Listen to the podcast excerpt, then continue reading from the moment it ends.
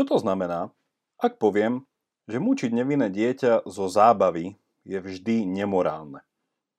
Okrem toho, že hovorím o zákaze istého druhu konania, toto tvrdenie nevyhnutne predpokladá existenciu niečoho, čo nazývame morálka. A táto morálka je práve tým zdrojom, podľa ktorého vieme takéto stanovisko obhájiť či odôvodniť. Čo je to ale morálka? Je iba súborom pravidel, príkazov a zákazov? Ak áno, ako sme k ním prišli? Sú tieto morálne pravidlá odlišné od zákonov? Napríklad od tých, ktoré príjma slovenský parlament? A tiež sa musíme spýtať, či existuje iba jeden druh morálky, alebo je ponuka oveľa väčšia. Témou dnešnej dávky bude morálka a s ňou spojená morálna filozofia, ktorá morálku, alebo morálny systém, teóriu či postoj študuje. Táto téma mi obzvlášť blízka, keďže som sa niekoľko rokov na univerzite venoval práve morálnej filozofii. V dnešnej dávke si predstavíme tri základné pohľady na morálku. A okrem ich vysvetlenia sa pozrieme aj na ich slabé stránky. Nepochybujem, že ste sa s niektorými z nich vo vašom dennom rozhodovaní už mnohokrát stretli. Vlastne sa s nimi nedá nestretnúť, keďže ponuka morálnych teórií je veľmi malá. Veľkým benefitom dnešnej dávky bude možno práve to, že vám tieto základné morálne postoje predstavím poprvýkrát po mene. Rozprávať budeme o utilitarizme, deontologickej morálke a etiketnosti. Vítajte pri štvrtej pravidelnej dávke a po zvučke ideme na to.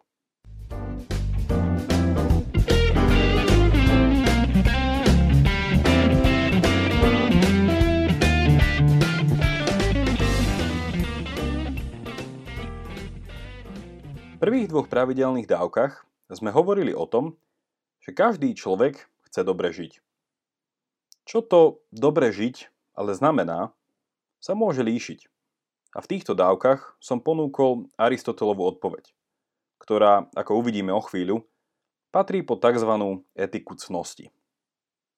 Nechajme si ju ale na záver a začníme s utilitarizmom a deontologickou morálkou. Na dnešnú dávku pôjdeme takto. Pri každom druhu pohľadu na morálku spomeniem niekoho z jej hlavných predstaviteľov, cez ktorého si ju predstavíme. Následne tieto tri druhy morálky porovnám a nakoniec poukážem na niekoľko ich slabín. Tesne pred začiatkom treba ale zodpovedať otázku, ktorú si určite mnohí z vás položíte. Je rozdiel medzi morálkou a etikou? Pre účely dnešnej dávky medzi nimi rozdiel vo význame nie je. A ich rôzne mená plynú z ich rozličného jazykového pôvodu. Morálka je odvodená z latinského výrazu moralis, ktorý znamená zvyklosti či normy správania. A v slovenčine poznáme jeho význam v slove moresi. Etika naopak pochádza z gréckého slova etos s významom morálny charakter, návyk alebo tiež zvyklosť. Zjednodušene môžeme povedať, že latinské moralis je preklad gréckého ethos. Pre porovnanie s tým, ako môžu mať tieto dve slova rozdielny význam, odporúčam prelistovať prvé kapitoly Heglovej knihy Základy filozofie práva. Koniec malej odbočky a začnime naše dnešné rozmýšľanie o morálke s utilitarizmom. Utilitarizmus je klasicky spájaný s dvoma menami. Jeremy Bentham a John Stuart Mill.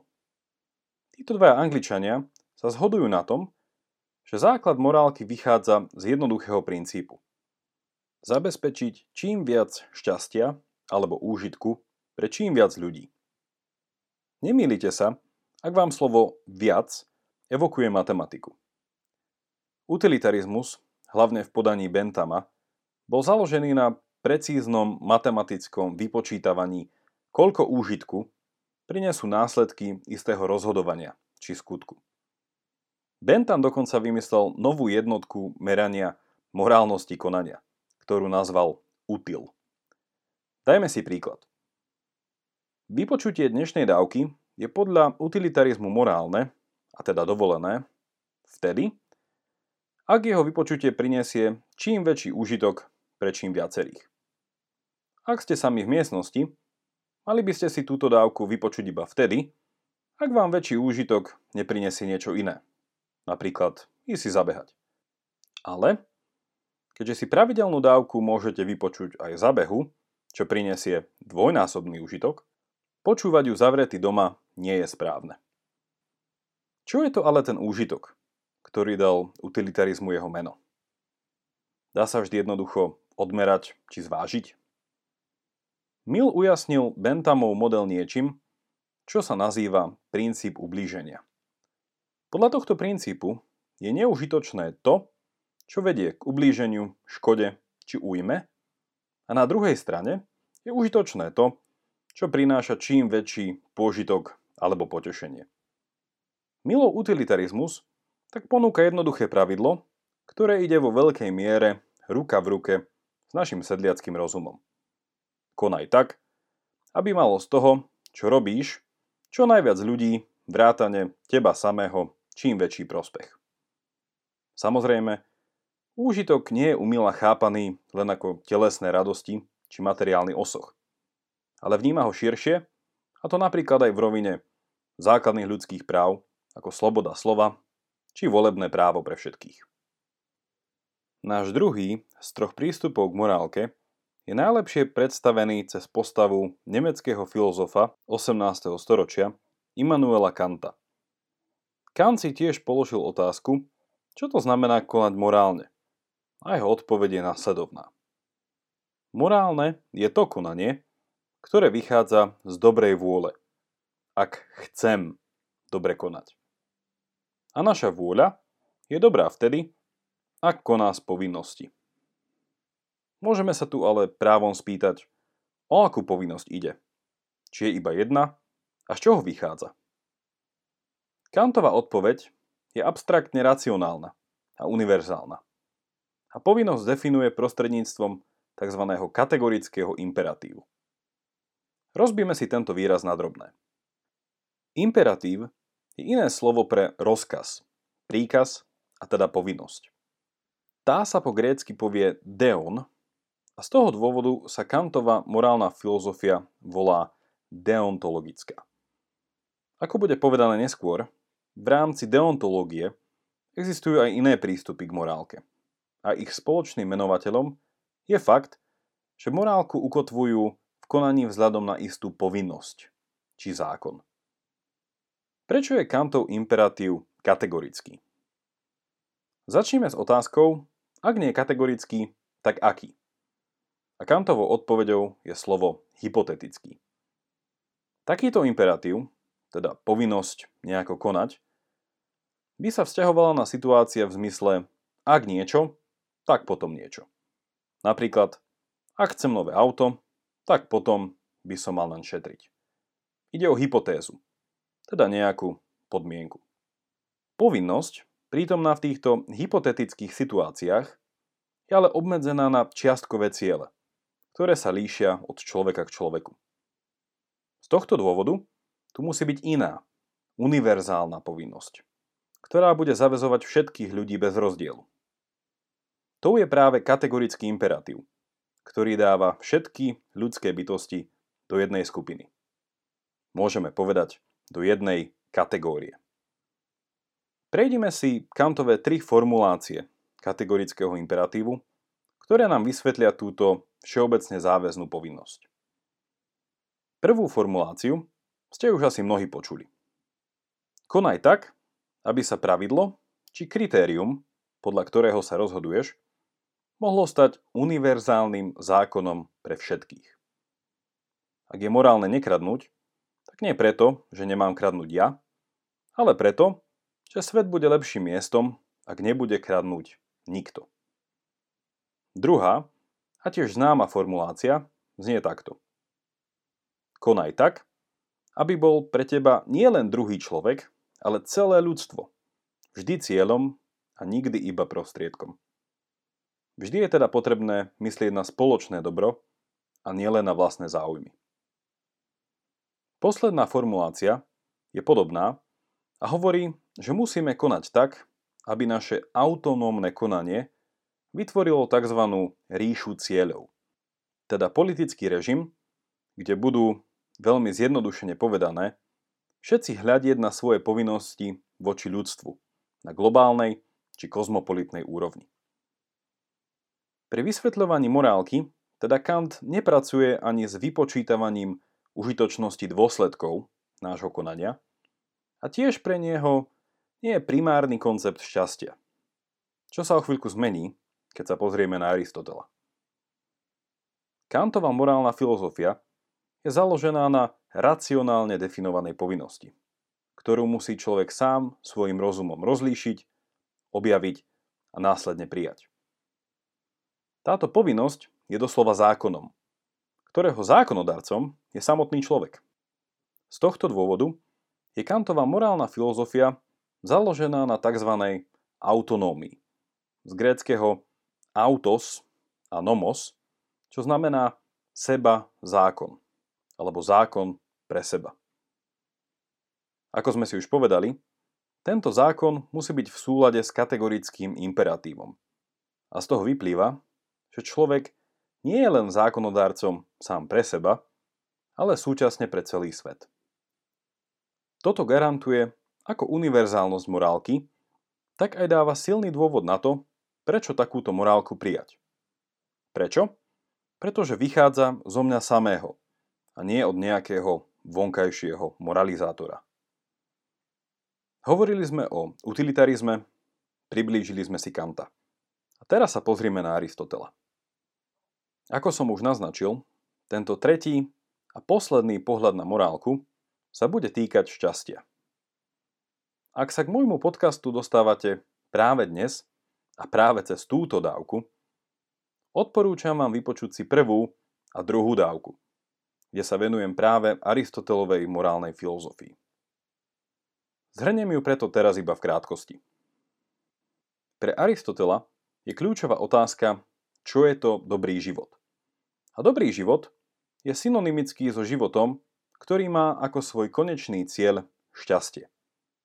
Šťastie ale nie je jednoznačný pojem a v každodennom živote môže mať viacero významov. Prvá dávka analyzovala kandidátov na šťastie ako bohatstvo, uznanie, moc či pôžitok a pridať dnes môžeme aj zdravie alebo úspech. Ako bolo vysvetlené, títo kandidáti na konečný cieľ života neobstoja. Aristoteles ponúkol inú definíciu, čomu sa venovala druhá dávka, a jeho definícia je akoby dážnikom, pod ktorý berie týchto predchádzajúcich kandidátov a prostredníctvom cnostného charakteru ich usmerňuje k naplneniu skutočného ľudského potenciálu. Ako? Tak, aby slúžili k celoživotnému vnútornému rastu, ktorý je založený na rozumovom sebapoznávaní a poznávaní môjho prostredia a z toho plynúcich potrieb a túžob. Vzhľadom na nevyhnutnosť cností, ktoré sú nástrojmi nášho rastu, a vzhľadom na Aristotelové zameranie na ľudský charakter, je jeho model morálky nazývaný ako etika cnosti. Pre jej detálnejší popis ešte raz odporúčam prvú a druhú dávku. Predtým, ako si povieme o základných slabinách týchto troch prístupov k morálke, správme si krátky sumár a porovnanie. Zjednodušenie a nedokonale by sa dalo povedať, že utilitarizmus a deontologická morálka hodnotia ľudský skutok. Na druhej strane je tu etika cnosti, ktorá sa primárne pozerá na ľudský charakter.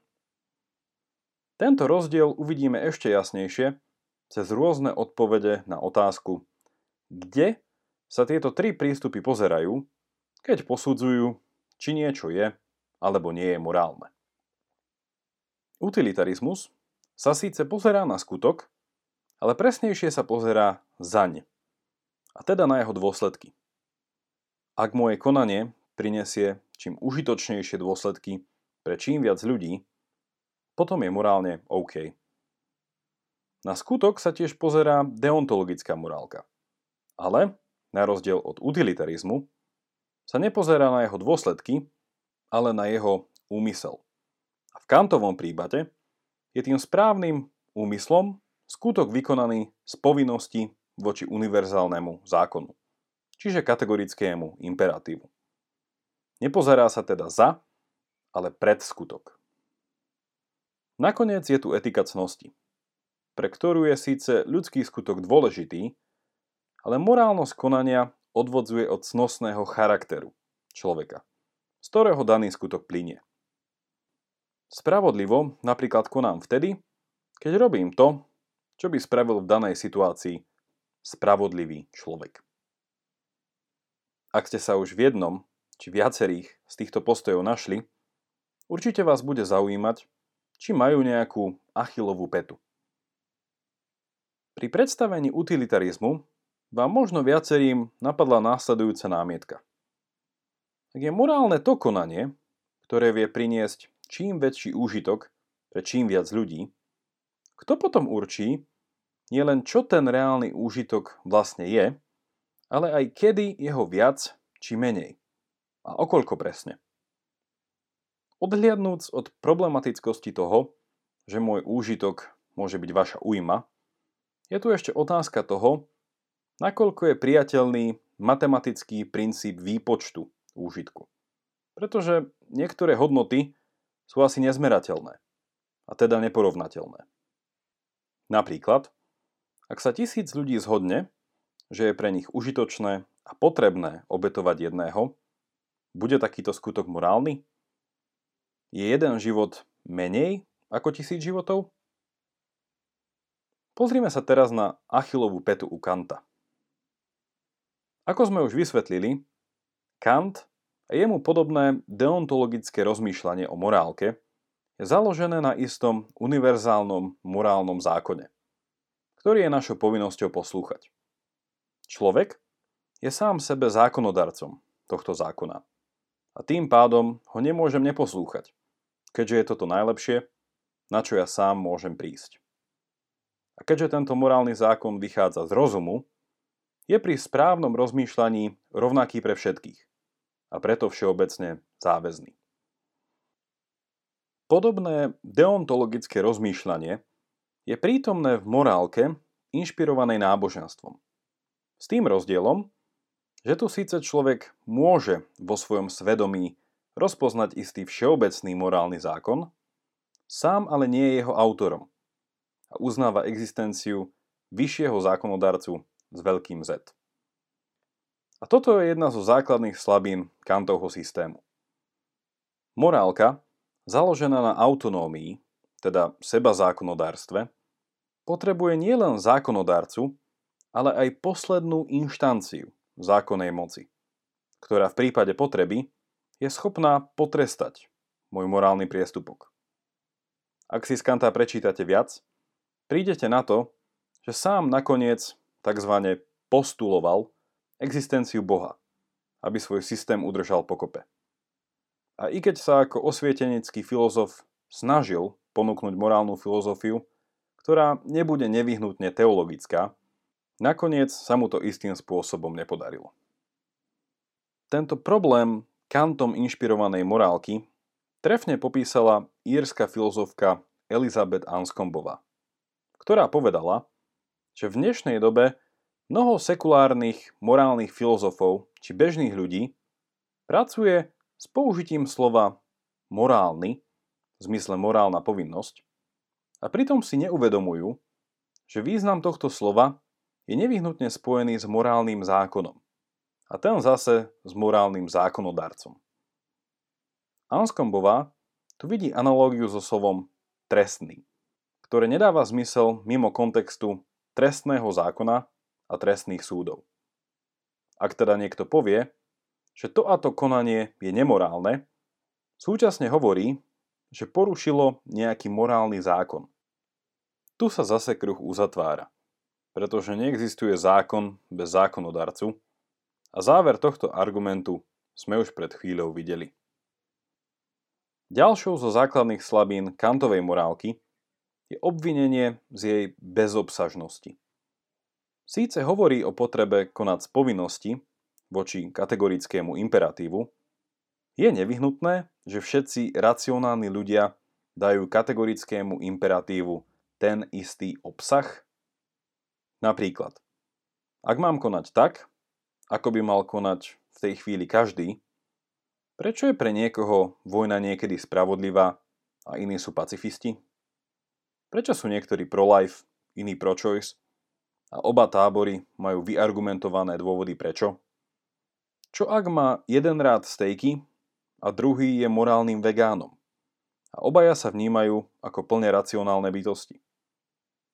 Nechcem tu povedať, že žijeme vo svete plnom nevyhnutne nezmieriteľných názorov, ale zdá sa, že obsah kategorického imperatívu musí brať do úvahy našu nedokonalú racionalitu a taktiež chápať človeka v širšom kontexte jeho prostredia a vzťahov.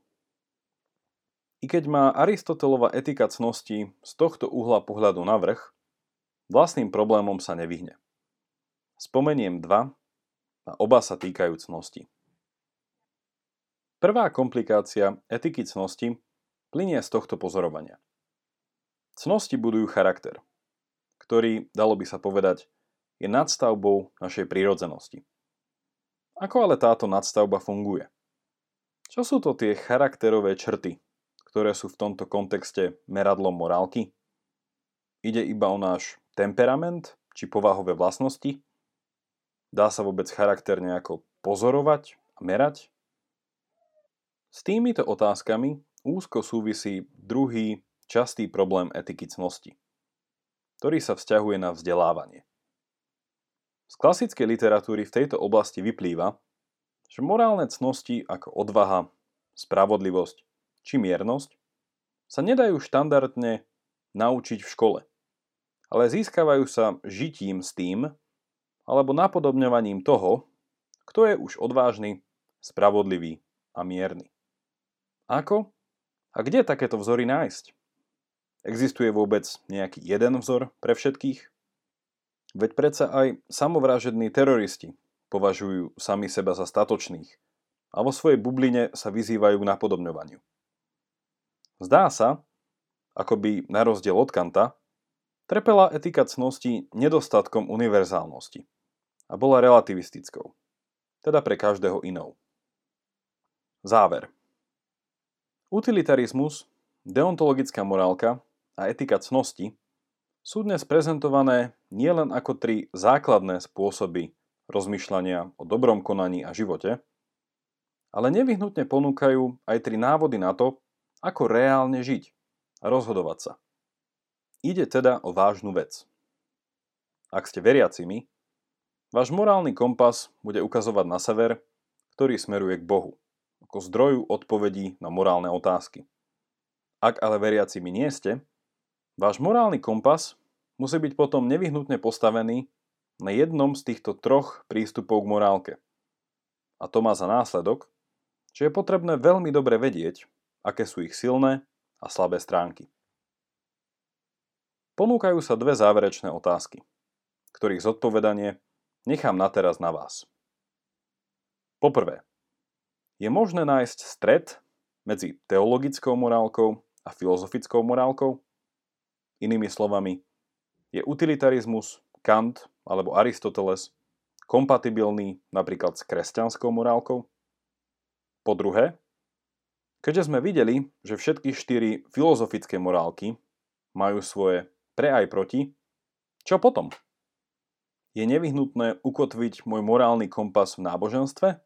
Alebo je možné utilitarizmus Kanta a Aristotela nejako skombinovať? Aby si navzájom zaplatali diery? Tiež je možné, že vyššie spomínané námietky sú iba slamenými panákmi a nepredstavujú pre niektoré pohľady na morálku žiadny problém.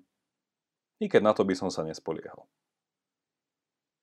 Zamyslenie sa nad týmito otázkami nechám na vás a vaše odpovede alebo ďalšie otázky mi môžete napísať na pravidelná dávka zavináč mužom SK.